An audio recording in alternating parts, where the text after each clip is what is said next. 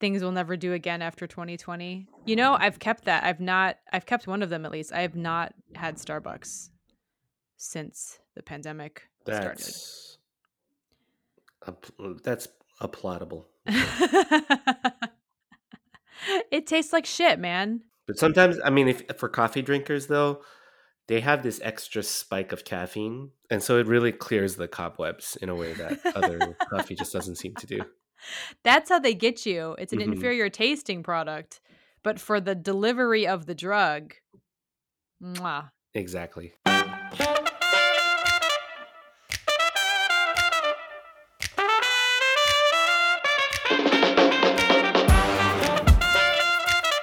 Hey Liz, happy holidays! Happy holidays, Chris. How are you? I'm good. You know, every year I'm like, especially when Thanksgiving comes around, I'm like, ooh, I think Thanksgiving's my favorite holiday. And then Christmas comes up and I'm like, no, I think Christmas is still my favorite. Really? How are you feeling about it? I mean, I'm like stressed out of my mind, which is kind of my top of mind this week. Okay. But I'm curious because I too love Thanksgiving, but I never really have that shift where I'm like, oh, JK, Christmas is better. So what is it for you? Is it the Mariah Carey of it all, or is there more than that? It is the Mariah Carey of it all. I don't think I've reached the stage of adulting where the holidays are this like insanely stressful time. Yo. Mm-hmm. We have to talk about this. It's been straight up Mariah for me, you know.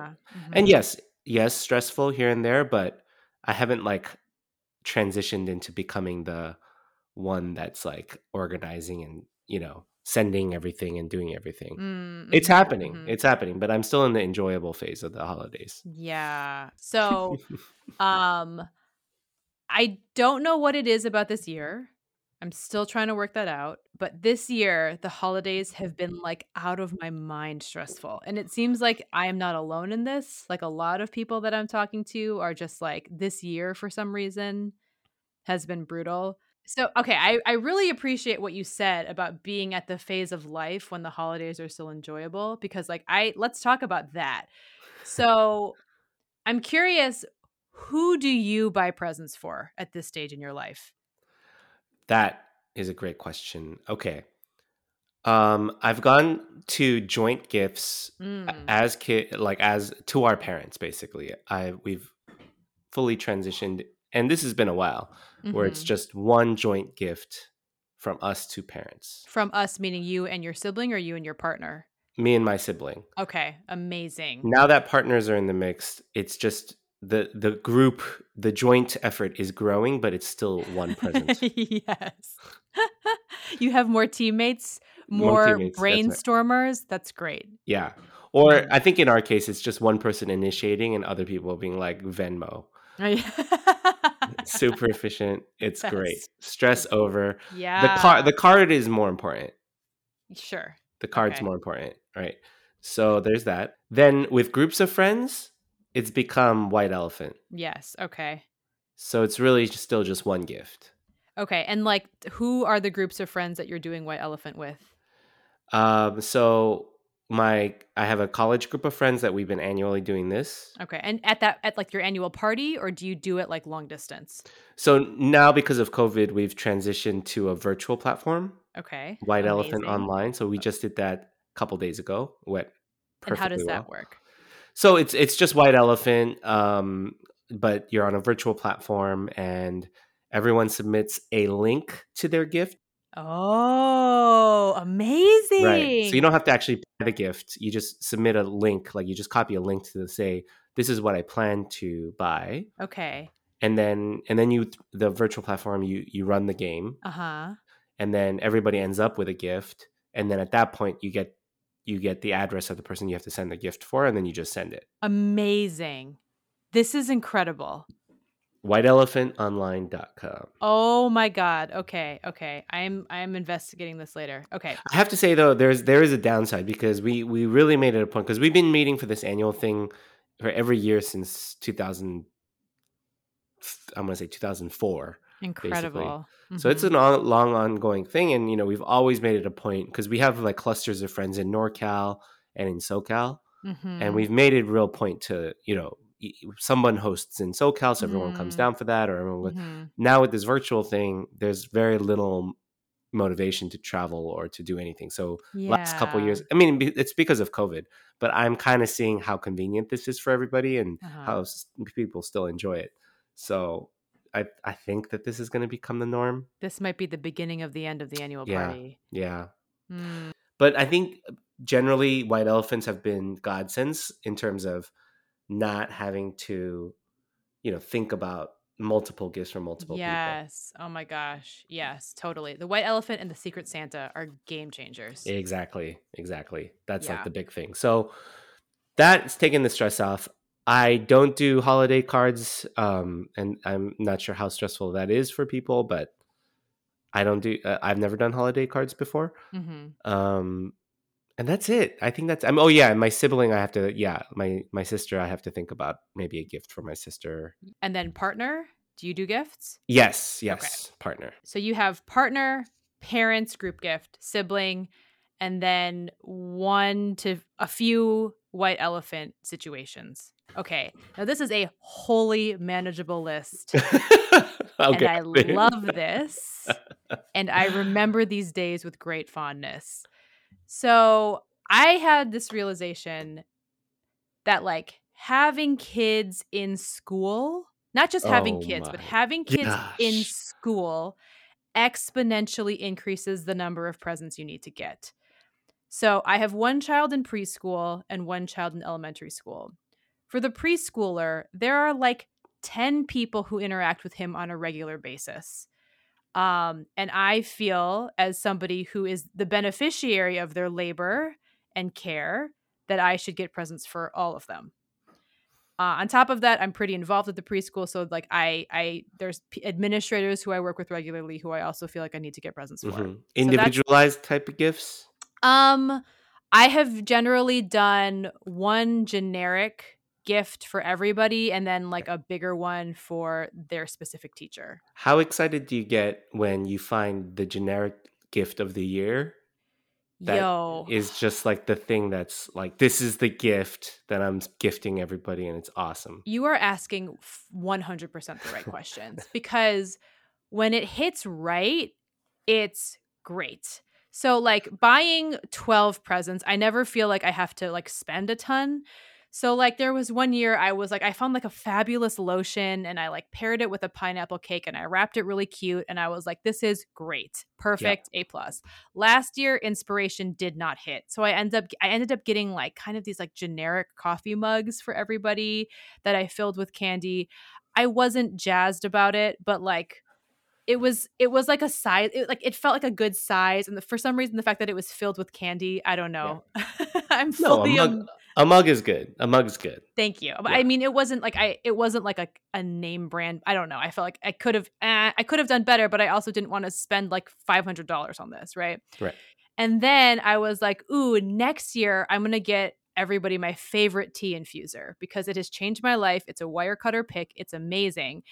So I had that idea a year ago, and this year I got them, and I'm putting them together. I just don't have the same excitement about the tea infuser that I had last year. So I'm like, even though I did fill it with candy again, I'm like, this is okay. This is okay. I like the fact that you thought of this last year and held on to it until now. Oh, yeah. I wrote it in a note. The note had nothing on it except it said Christmas 2021, preschool teachers, Finum tea infuser. Yeah. And so, yeah, anyway. So that's what I did. And then I have to wrap all these things individually. I like write everybody a note. And so like that is really the big kahuna when it comes to gifts. But then my older child is now in elementary school. And last year when we were virtual was terrible, but I just got one present for his teacher and that was it. But this year he's got a teacher. He goes to all of these specials. So he's got like a music teacher and an art teacher and a gym teacher and a librarian who he sees multiple times a week. So I was like, okay, I got to get presents for all of them. And then even though I'd planned ahead, I still forgot people. Like I forgot that there's a teacher's aide in the classroom who also spends a lot of time with him. Gosh. And then on the last day of school, I realized, oh shit, like I wrote down that I needed to get a present for his bus driver, but then I never actually got one. And bless this bus driver, he gave like little goodie bags to every single kid on the bus. God. Like, so he came home with like crayons, coloring book, monster truck, ball. Like, I just couldn't believe it, especially because this bus driver, like, he has been like woefully overworked and underpaid all year. Like, there's been tons of news about pandemic bus driver shortages, and I'm just like, this dude does not need to do this. And I was just like so moved by it, and also conversely so shamed that I had not gotten him anything. Nobody else at the bus stop did either, but I was just like, I did think about this, but I dropped the ball. So I made multiple trips like late at night after the kids went to bed, being like, oh shit, I have to get this, is I forgot about this random person. And I have other friends who are like, oh, you're not, like, my kids are not really doing lessons or sports right now because of COVID. But I have friends who are like, oh, we also had to get presents for a piano teacher and sports coaches and I was just like, oh my God, I'm not ready. I can barely keep this situation together. So on top of the like partner, parents, sibling, my in-laws, thankfully my in-laws do a Secret Santa, and that is a game changer because there's like 10 of them. And then like the few close friends that I do gifts with, like, it's like there is this now mountain of people who I know personally to varying degrees who I need to get presents for. So all this to say that I think this is like one huge component in making this year so stressful, is that like there are just so many child adjacent people to shop for. Okay, I have so many questions. Okay, please. First question. Uh-huh.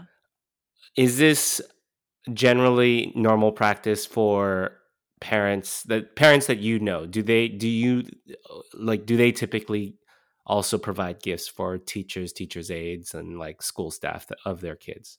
This is a great question. I think there's a range. Uh-huh. I think there's some that don't, because they're like, I just cannot deal. And I totally respect that, as evidenced by the fact that this is like cripplingly stressful. Mm. Some of my friends are part of like very organized classrooms that have like room parents who are like, everybody chip in however much you want to chip in. And then we will provide a giant gift card to the teacher and also siphon off parts for the various specials teachers and teachers. Wow. Whatever. That's what the dream. A service. Wow. Truly, truly give them a key to the city. That is, that is a gift, right? And then I have one of my good friends here used to be a teacher in a high school, and she was like, you know, specials teachers always get shafted. And so I think that's why, I think maybe if I didn't know her, I would just be focused on the teacher and maybe the teacher's aide. But like, because of her, I'm like, okay, we're gonna hit all of them. I think a lot of people just do gift cards, which I think is like, honestly, the play. It feels so impersonal. And I think there's like an old school part of me that feels like it doesn't feel personal enough, but it's so much fucking work to like do the individual gift. And also, like, does a teacher really want 15 candles? Like, probably not. So it's very practical, you know? Yeah. So I don't know. Part of me is like, next year, maybe we go to gift cards, but I also feel like with gift cards, you have to spend more money, because I feel like there's a threshold at which gift cards look cheap. Do you agree? Do you feel this way? 100%. What is the threshold for you? Ooh, I mean, cause it so depends on how many people you're giving gifts to, right? Yes, so. Yes, that's fair. In that case, $10 can really rack up, right? But I think if I'm talking about like a specific teacher that is the teacher of my child, mm-hmm. like I'm thinking 20 is minimum. Mm-hmm, mm-hmm. Gift card, I don't know, is that too cheap? Is there inflation here? I'm not really sure. I mean, for my kid's teacher, I did a lot of Cyber Monday, so I got like, I would say $70 worth of stuff for like 50. I could see that for the teacher, the main teacher, yes. Right? And then there are denominations that go beyond that, right? Yes, below that, right? For sure, okay. For sure. For me, I feel like a $10 gift card to Target for somebody who teaches my kid, it does not feel like enough. Right. You know what I mean? Right. And so I'm like, in that case, I should just buy something for $10, and then it feels like a better gift, even though the $10 is still more practical, you know? Yeah. Yeah. Can I ask another question? Please, please. How many gifts for your kids? Oh my God. This is a very important question because I remember Christmases when I was a kid where my parents, it was like an obscene amount of gifts. Like it's not just from them, obviously, but it'd be like, you know, like their friends would give. And so by the time I came down for Christmas, like our tree, and part of the great Christmas memory for me as a kid was the sheer amount of gifts. And so it's not like I opened one gift and Christmas is over, but it's like I like lined them up. I had like the order in which I was going to open them. Like my parents, I think, especially when I was younger, had like this big surprise gift at the end of like the string of gifts. And so that was like my Christmases growing up. And then eventually, I don't exactly know when that started to turn into one gift. And how that transition was handled, but it was handled gracefully in that sense that I didn't feel gypped in any of these like Christmases. Like, what the hell? Where's my 7 gifts this year? So what is the number here? God, that is, Chris, you are asking all the right questions. So when our kids, when we lived in California, we traveled for every Christmas. We were always visiting one set of grandparents or the other. And there were always aunts and uncles involved. And the grandparents, he's the first grandchild on both sides. So they just went like overboard. So those years we actually got him very little because we knew that the grandparents would go overboard and we just didn't have to do much. Also, we were flying. So we were like, we don't want to buy something that we're going to have to then bring back in our luggage. Right. So, we actually coasted on that for a very long time, and it wasn't until the pandemic when all of a sudden it was just us, right? Oh, and we were like, if we want this to be meaningful, we have to be, even though, you know, people sent stuff, which was very nice, but it wasn't quite the same as, you know, when we're at grandma and grandpa's house and like they have filled the tree. So last year was the first year that we really were pretty extra about it. And like, I honestly can't tell you how many. I want to say maybe we got like 3 big things for each kid. And then there was also stuff from grandparents and aunts and uncles and, you know, so plenty of things. Okay. And so this year I feel like we've kind of needed to recalibrate because we are going to my parents' house, who thankfully are only 45 minutes away. So we can bring anything we need to bring. So I feel like we have stuck with, I think we're getting them each 3 things that are like medium sized. They're not big. Okay. So like last year, for example, we got one of them a trampoline, which was partially selfish because we were like, if we're going to be inside COVID all winter, like we're going to need these kids to blow off some steam. So the trampoline is also for us.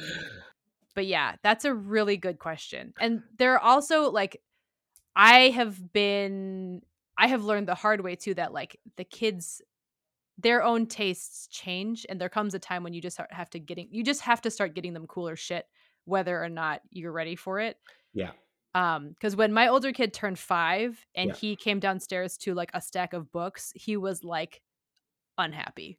Yeah, that's like my whole like that's like me getting socks when I was, you know, and you have to pretend to be happy, but clearly not, you know. Yeah, no, my 5-year-old had no defense mechanisms. So could not even pretend. Poor guy.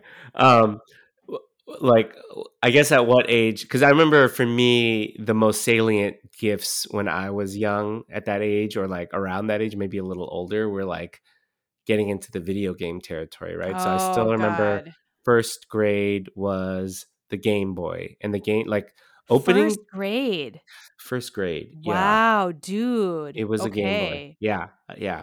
Okay. First grade. And I remember I've never felt that kind of exhilaration before because the box is like so like it's so visceral. It's so tangible. So it's like you open it and everything looks new, right? Like it's in its packaging, it's in that plastic. You stick it in, you turn it on, and like the screen glows and you're just like, whoa. Wow. And then I remember one year, I think this was probably 2nd or 3rd grade, the big surprise, the unveil was a computer. Whoa. Like a desktop computer. And it was like, you know, those floppy disk type things. Oh, and my God. Yeah. I thought my parents are just the best. This is Just, they didn't know how to wrap the thing. So it was just like kind of hiding in plain view. It was just like behind some tissue paper, which I somehow managed not to see because it was just too outside my scope of imagination that this could be possible. Wow. Oh my God.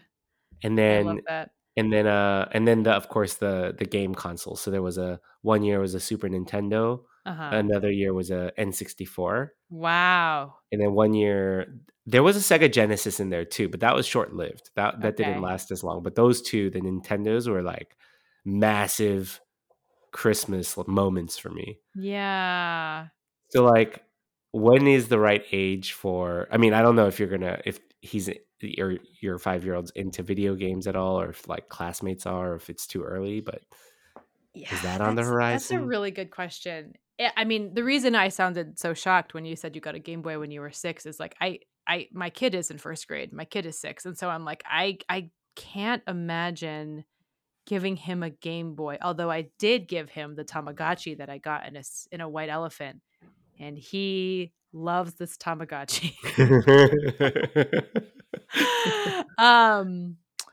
Yeah, I don't really know how this is going to go because I am personally not a huge video game console like devotee, and I would like kind of rather that my kid like not do it. But then I'm also like, you know, my spouse like has very fond memories of like playing video games with his friends, right? So I'm like, yeah. I want him to be able to be a part of that. So I don't know. I don't know when that starts. It feels a little early for me, mm-hmm. but yeah. And that's like a whole nother question. Like, do you buy things that like you're not crazy about, but you know that they would really like? You know, right. I don't know. Right. Like at some point, there's going to be a whole iPhone gift at some point, right? Oh Jesus! Or like an iPad, or like some whatever. Like in the future, it's going to be some VR thing, you know? Yeah, exactly. An Oculus. Right. What an Oculus, Mom.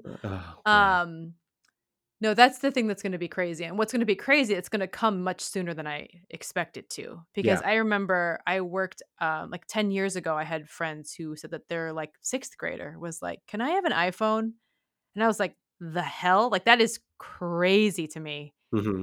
But apparently there were a lot of other 6th graders who had iPhones, enough that he asked for one. So yeah, when did I get? So my first phone was a Nokia. Uh-huh. I'm trying to remember. Incredible. I think it was. I think I was solidly in high school though. I think I was like a razor. It wasn't a razor. It was like, was it a razor? I think my sister got a razor. Mm-hmm. No, did I? No, I remember the one I remember is just that Nokia, that one piece. Okay. And it had like the cool color cases, you know. Uh-huh. and then you get like you buy ringtones and stuff. That was a good memory too. That was like. I want to say like freshman or sophomore year. So what were some of your iconic gifts growing up then? Like the ones that were really just thrill-inducing? That's a really good question. I honestly cannot remember that many from when I was younger. I remember I got a Super Nintendo at one point, but like I never got that into it. I think I only ever remember playing like the basic Super Mario and like never getting very far. Okay. But how did that feel? How did that feel? Because that must have felt substantial. Like that box was heavy, right? It felt like a big deal because my parents had also been very opposed to video games up to this point. So, right. It's the forbidden fruit. It is. Yeah. It felt, I mean, I honestly have, I don't have a memory of opening it. So that I don't think it made a huge impression. But I'm trying to think what did. I honestly can't remember. I just remember that as I got older, like as I got into like mid to late high school, I started asking for trips, like plane tickets. And like that was exciting. Wow. When I wanted to go visit friends who were, you know, in Boston in college, like going in college in Boston, like getting plane tickets for that. Like that was very exciting. Wow. I've never heard that being gifted as a gift. Oh my God. From high school, from like late high school, like through college, it's like all I ever asked for was like flights. Yeah. Your gifts, the gifts that you were asking for were experiences. 100%. 100%. Wow. And that's very, I think we've talked about this in a previous episode, but like that's one way in which I'm thoroughly millennial. Like I'm not that interested in things. Like I've mm-hmm. never been interested in like labels or design or anything, but like I'm very interested in experiences. So I don't like paying for things, but I like I take the whatever money I save from like not buying things and like spend it on like trips or experiences. So wow. Yeah. So like that's the stuff that I was like really excited about. And it's like doesn't make for a very exciting opening experience, you know, because my parents, like they would like print out like a gift certificate they made on like print shop or like Microsoft Word. Yeah. But that was the best. Wow.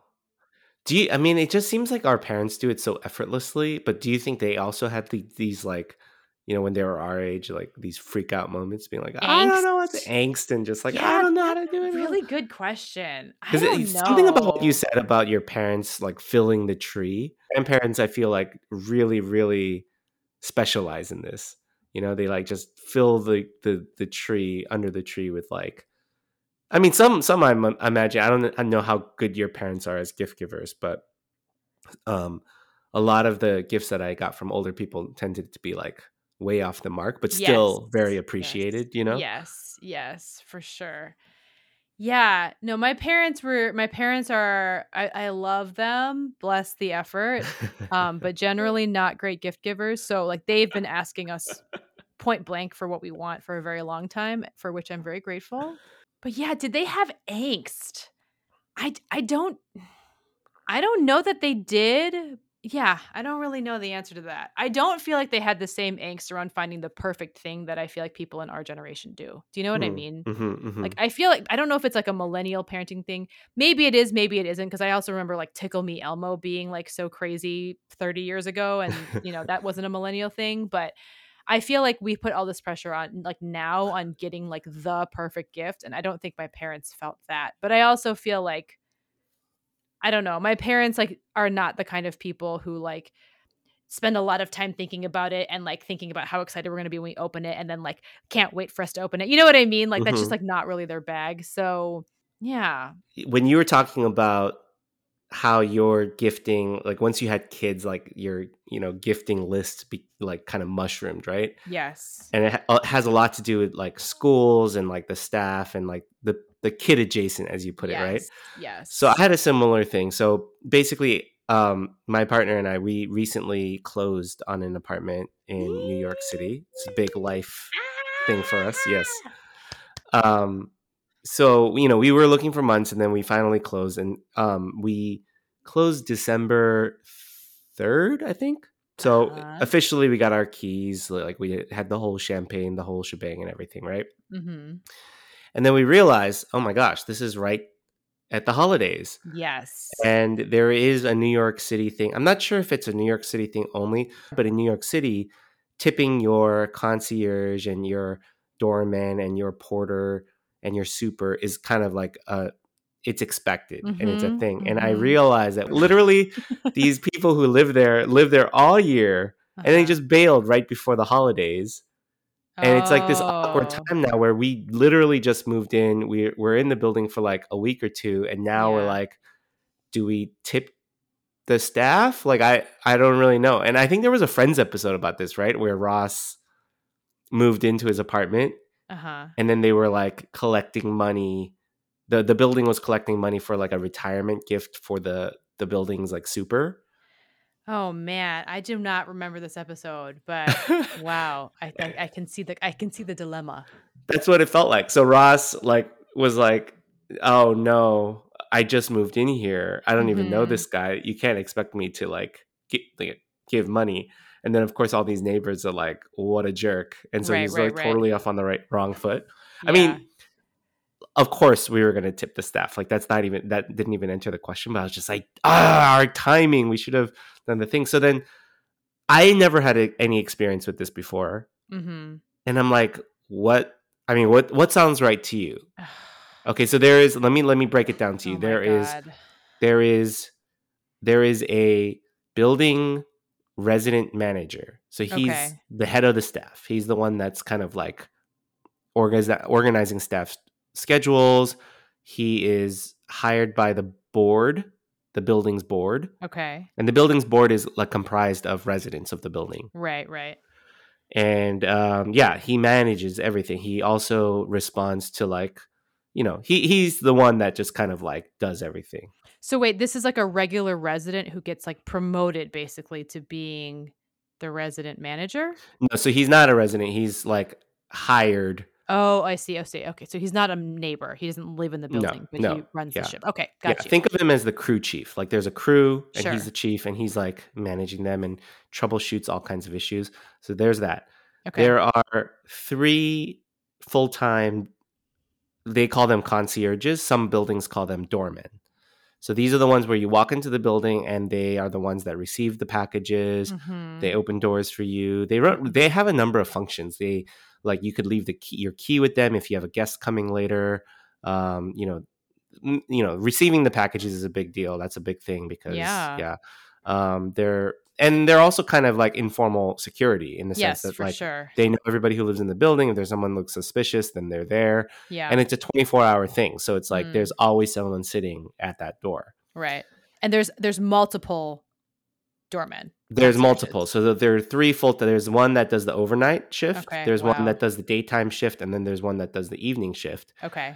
There's another one that does the swing shift. Now, I don't exactly know what that is, but swing shift, I think, covers the shifts between the main doormen and also is the one that kind of can fill in. Right. The sub. The utility player concierge, right? Mm-hmm, mm-hmm. And then there are the porters who are... From what I understand, they're like, they do the kind of manual labor of the building. So they do like the maintenance, they deal with the trash, the building's trash and all that kind of stuff.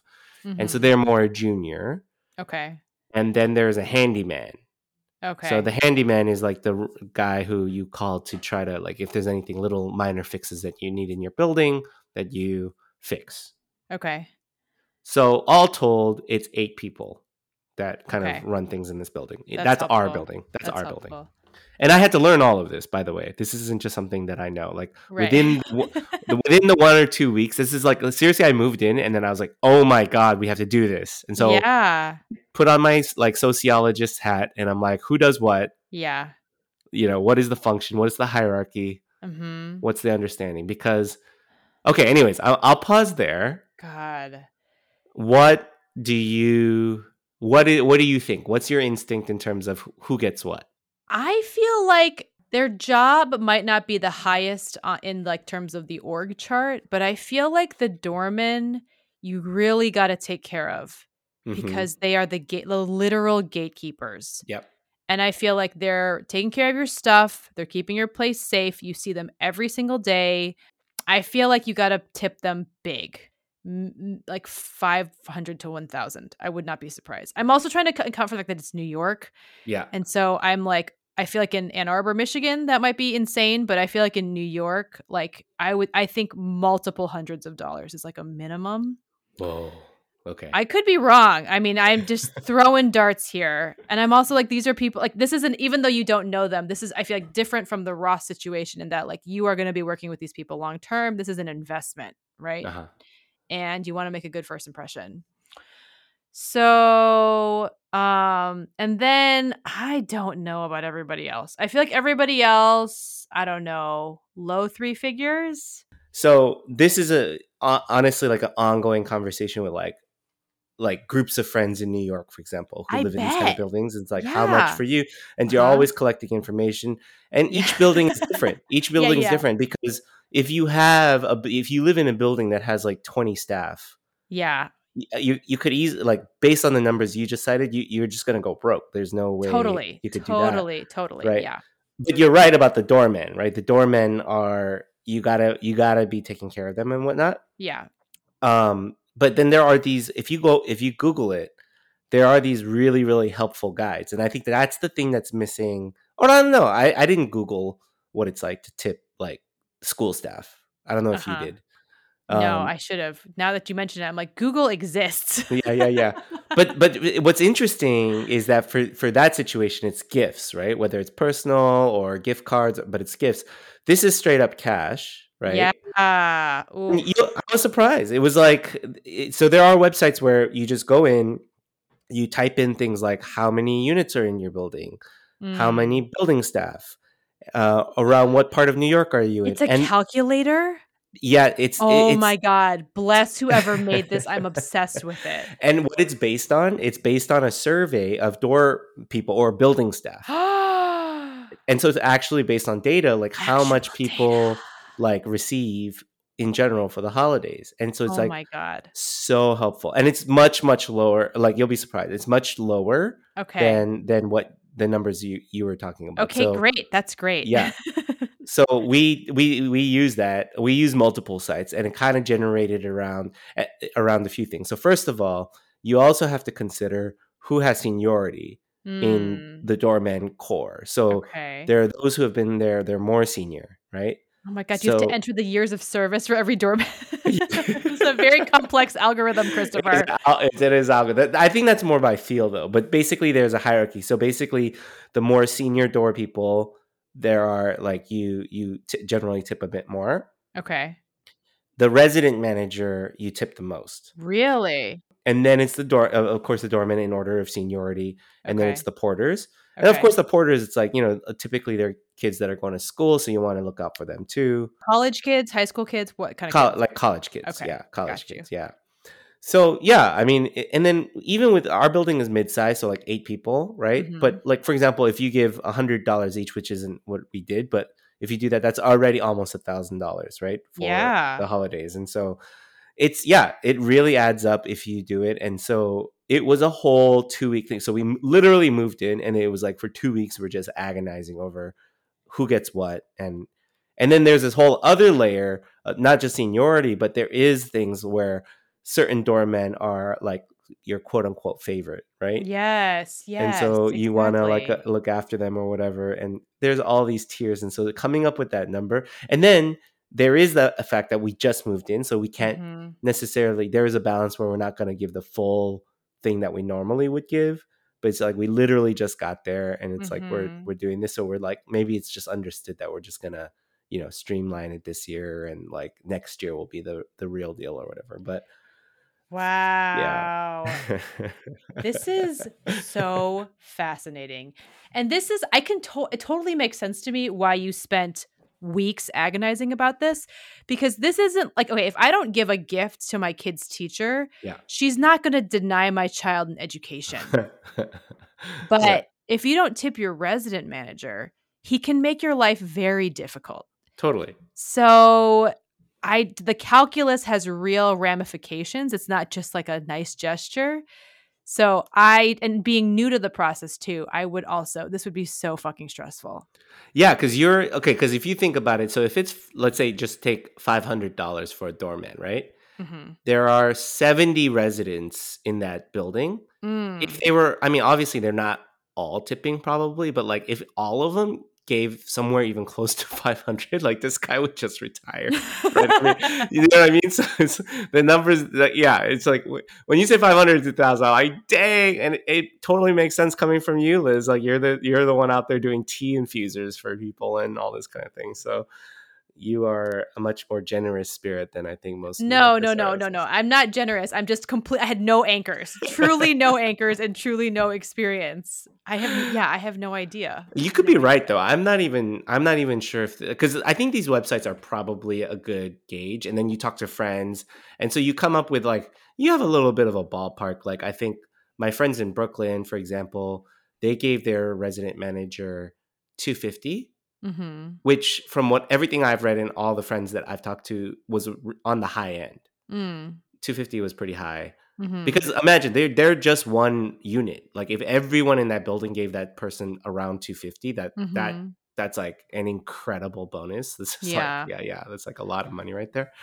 So it was just interesting going through that process, for the first time. Yeah. It was like being there for like a week or two and then like and then being like thrown into this world and being like what? I have to do what? And who does what? Yes. Like what? Like just being thrown into the deep dive of like, or into the deep end of right.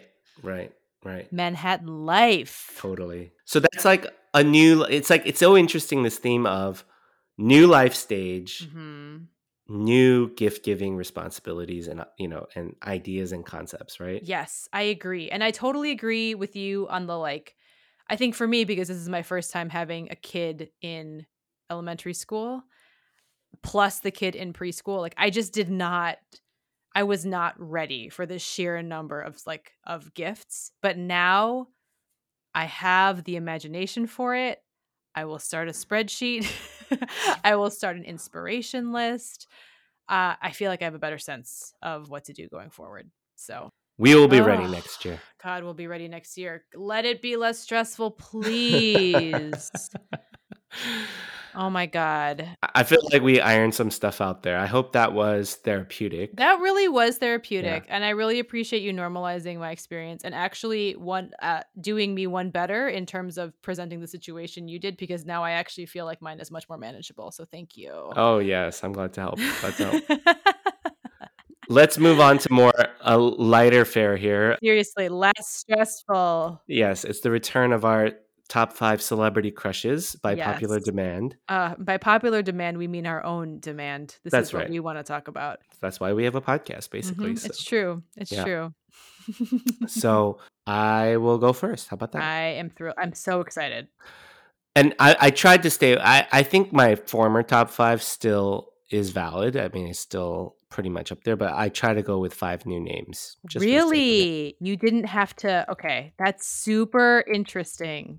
Because mine has turned over like 7 times. I think my old list, I could like completely light on fire. Oh, wow. I think a lot of people mean nothing to me at this point. Wow. I know. What does that say about me?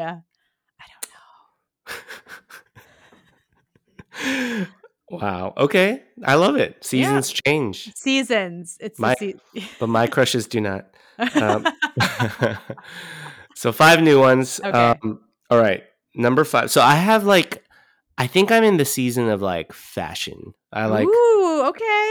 Fashion is really doing it for me, and mine. It's the main reason why number 5 is working for me is Anya Taylor-Joy. Oh, whoa! What an interesting choice. She of the Queen's Gambit fame. Oh yeah, and she's got like such a unique look, both in terms of her like her features and her fashion. Yeah, and it's the fashion that's really like.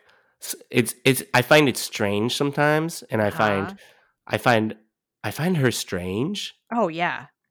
And Queen's Gambit, like I couldn't really take my eyes off of her because she was so like mesmerizing in strange ways. And then her whole like she starts off as like an orphan, and so she was like wearing like schlubby clothes, and her haircut was wonky. Mm-hmm. And then as she gained in celebrity, she became much more obviously stylish and like, this and that and that. And you could just kind of see how someone just who looks exactly the same just transforms just based on those things. Ooh, like a She's All That.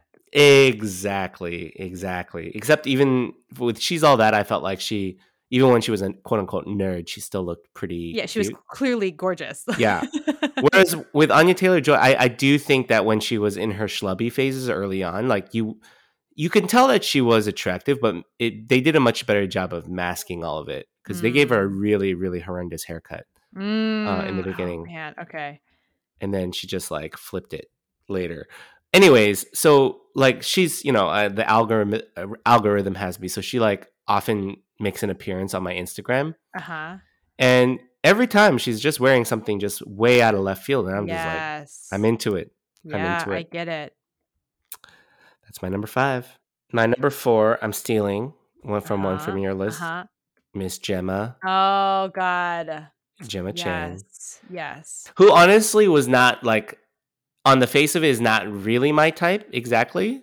In what way?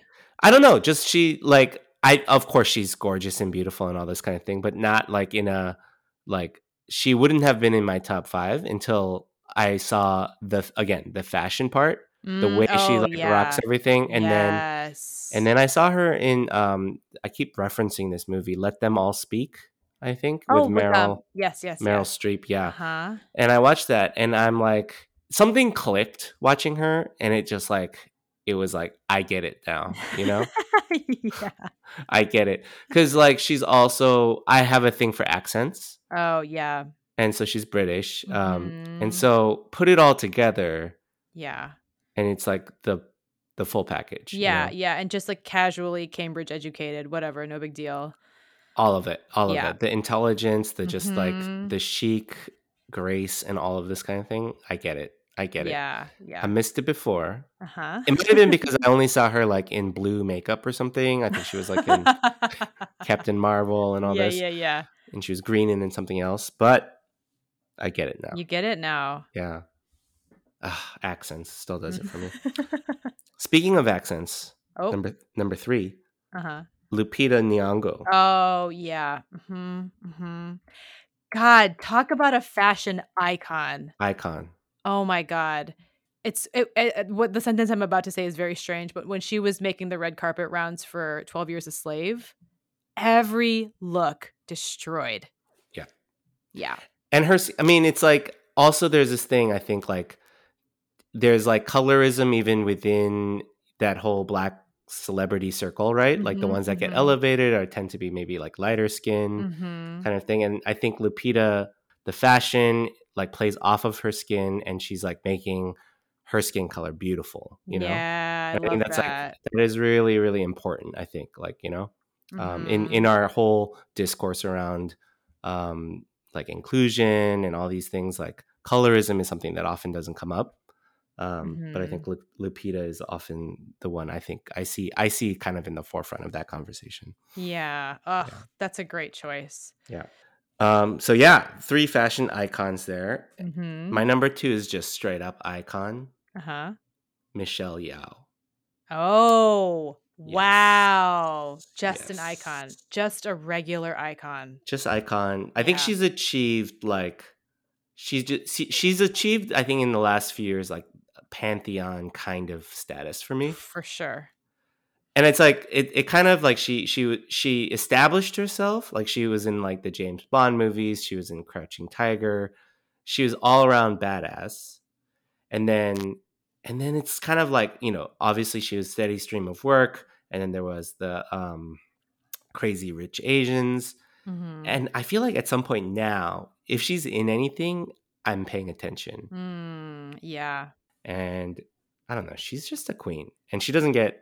I don't know. I feel like among Asians, she's queen. And I feel like... For sure. No question. She needs to be up there just overall, you know? That's why, like, casting her in that role in Crazy Rich Asians was so genius. Because, like, that's who she is, the matriarch. She's the ring we all kiss. Yes. She's the queen. That was such good casting. Yeah.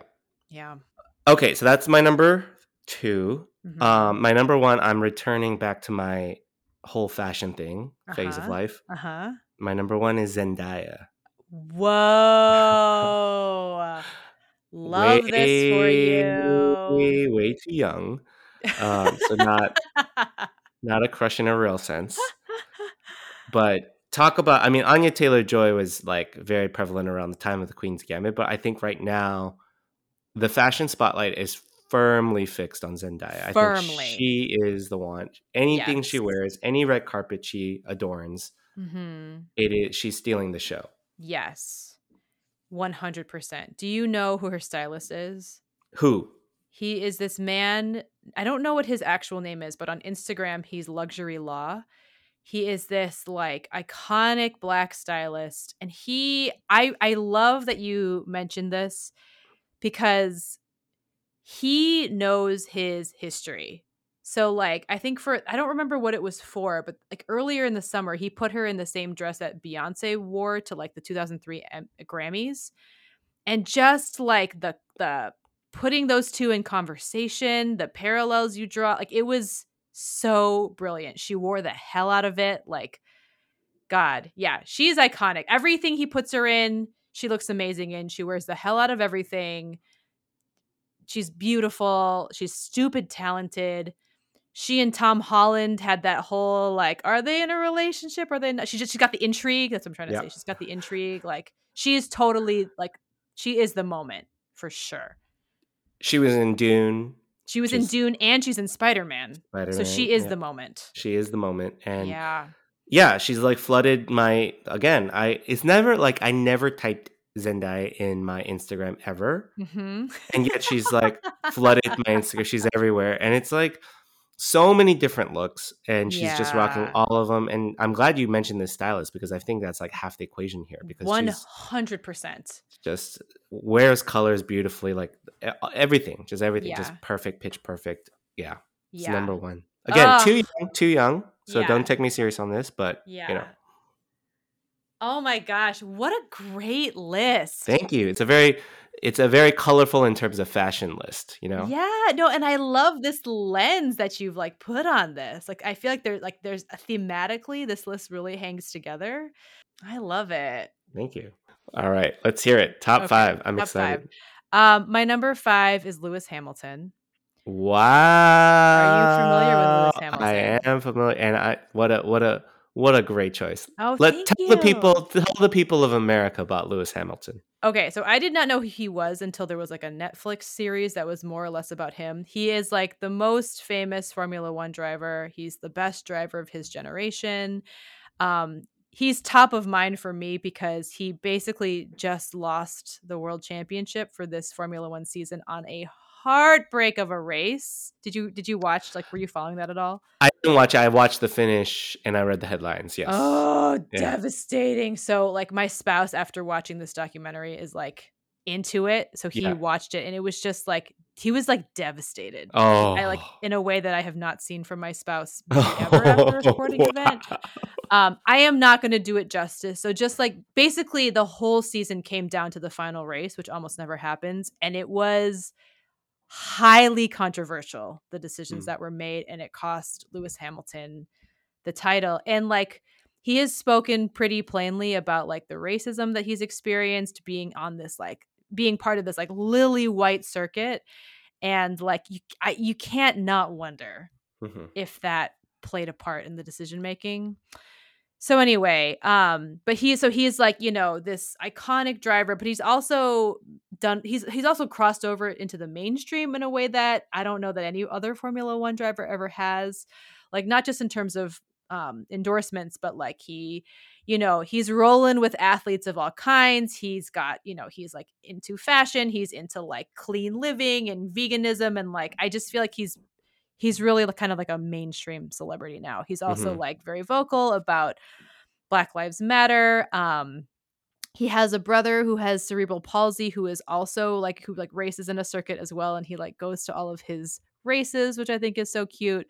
So Lewis Hamilton, beautiful man, also seems like a good guy. It was exceptionally gracious after this loss too. I was really impressed because I would be like so mad. Yeah. But he was gracious and a much bigger person than I would have been. So wow, Lewis Hamilton. Off to a stunning start. Oh, yes. Thanks. Okay, my number 4 is Jason Sudeikis. Yes. So I have been watching SNL since I was in 6th grade, so 1994. And when he came around, I have to say that I did not. It surprised me that he was like kind of seen as like this super attractive man. I didn't really get it, but he kept ending up with like super like gorgeous women. So like he dated January Jones for a long time. He was with Olivia Wilde for a long time. So I was like, I guess there's something there. Right. But then Ted Lasso happened, where he is like full on big mustache, like dressed like Jim Harbaugh. So it's not the, they're not trying to present him in like a particularly appealing fashion. It's not the most flattering look. Yeah. Thank you. Yeah. But I think just seeing like the depth of his range as an actor has just like, I feel like I see him in a completely new way. And I think this is true for a lot of people too, because we all knew he was a comedic genius, but like, as we've said on the podcast before, just like the depth of his his dramatic talent, stunning. Like, truly had no idea. And I feel like, you know, because like the kindness thing, like the warmth, and like I feel like all of that I feel like has really raised Jason Sudeikis' stock. And, you know, he looks great in a pair of glasses. He's a good-looking man. So he's my number 4. I am certain that we would have nothing to talk about in real life. Oh, I'm sure that's not true. But I'm pretty sure, having listened to several interviews with him, I'm like, I don't think we have anything to talk about. But he seems like a genuinely good dude, in addition to being very talented and very handsome. So my number 3 is Toheeb Jimoh, who plays Sam Obasanya on Ted Lasso. Oh my God. First I was like, who? And then all you have to say is Sam, and I get it. Yeah. I get it. What a smile. Oh, what a smile. What a haircut. What a handsome man. Who also wears the hell out of clothes. Looking at his Instagram account. So I'm going to be honest. I know nothing about him. And it's more than likely that my crush is just on Sam Obasanya because he is so sweet. Oh my God. Just like what a lovable character he is. So sweet. So earnest. Adore him. So love it. Probably just a crush on Sam Obasanya, but Sam forever. His smile alone got him on number 3. Truly. Okay. My number 2 is Dan Levy. So I'm not usually one to crush on gay men, but I watched Schitt's Creek and David Rose just sank his talons right into me. Even though he is like such an unlikable character at the beginning, like something about like Dan Levy's own personal charm and like innate goodness just like really infuses this character. So even though like he's like very prickly and like difficult in a lot of ways, like Dan Levy gives him like such a vulnerability and a likability that is just like completely winning. So that was where Dan Levy came onto my radar. I think he is the cutest. He's got that little crooked smile. One interview called it like a little tilde of a smile, which I thought was perfect. Tilde of a smile. But he is stupid talented, you know, like acting in this show running this show, like this whole thing is his vision. And I feel like it's infused with like his own like kindness and warmth and generosity. He does so much activism for the LGBTQIA community and also for the Indigenous community in Canada, like really encouraging people to learn, going through courses himself. And yeah, I just feel like he's a good person. And he talks a lot about being from Toronto and like how LA is hard because no one is nice. And I relate to that on a molecular level. And so I feel a kinship with Dan Levy. Also on his GQ 10 Things I Can't Live Without, his number 1 is boba. And so Dan Levy loves the Asians. Loves the Asians. Love he's from Toronto. He gets it. So, okay. And my number 1, Cary Fukunaga. Still reigns. holding it down. Just holding it down. Every other 2 through 5 has changed like probably 5 times since the last time. Every single position, but number 1 remains Cary Fukunaga. Kind of want a slow clap. Yeah. I mean, we're in the wake of his big superstar moment, so he is also top of mind. But like, he's infuriating. He is so talented. The way that movie was shot was incredible. And he looks like that. It just isn't right. And since the last time, I made this list, I had like this list of like beautiful people who were also like altruistic and had done great things for society. And I was like, I don't know if we can say that for Cary Fukunaga. But since the last recording, he started this this scholarship at NYU where he went to film school that's specifically for filmmakers of color. And so like he is funding like scholarships and projects for filmmakers of color. So I'm like, Cary Fukunaga, God damn it. You're also a good person using your influence and cash to like center artists who have historically not been centered. Damn you, Fukunaga. So... It's too much. Yes. So he's still number 1. I think there's a common theme. So talent is one, and more importantly, being a good person. That's what it takes to be on Liz's top 5. Yes. Yeah, that's true. Oh my God, Chris, I love all of our top 5s, but the Celebrity Crush top 5 is the one to rule them all. This has been the best. Really the foundation of our podcast. It actually is. That is real. Yeah. That is real. What should we talk about next time? How are we going to follow this up? Well, somehow we've survived 2021. Oh my God, how? I feel like we just said the same thing last year, and I can't believe we're saying it again this year. Saying it again. So, yeah, we have the new year coming up, 2022. We're I think last year we talked about our hopes for the world, but I think we're just going to go with a good old-fashioned New Year's resolution. Love list. It. Love Top it. Top 5 New Year's resolutions. Okay, and that will encourage me to do some actual reflection. Yeah, we should check in on each other, you know? We should. Yeah, so it's like, you know, March. It's like, how's your resolution number 3 going? Yeah, for sure. Yeah. Okay, so we're going to document it. I mean, public accountability here. That's so everyone will know. Yes, yeah. Exactly. All right, this was fun. This was fun. Let's do it again. See you in a certain number of weeks. I think I messed you up on that.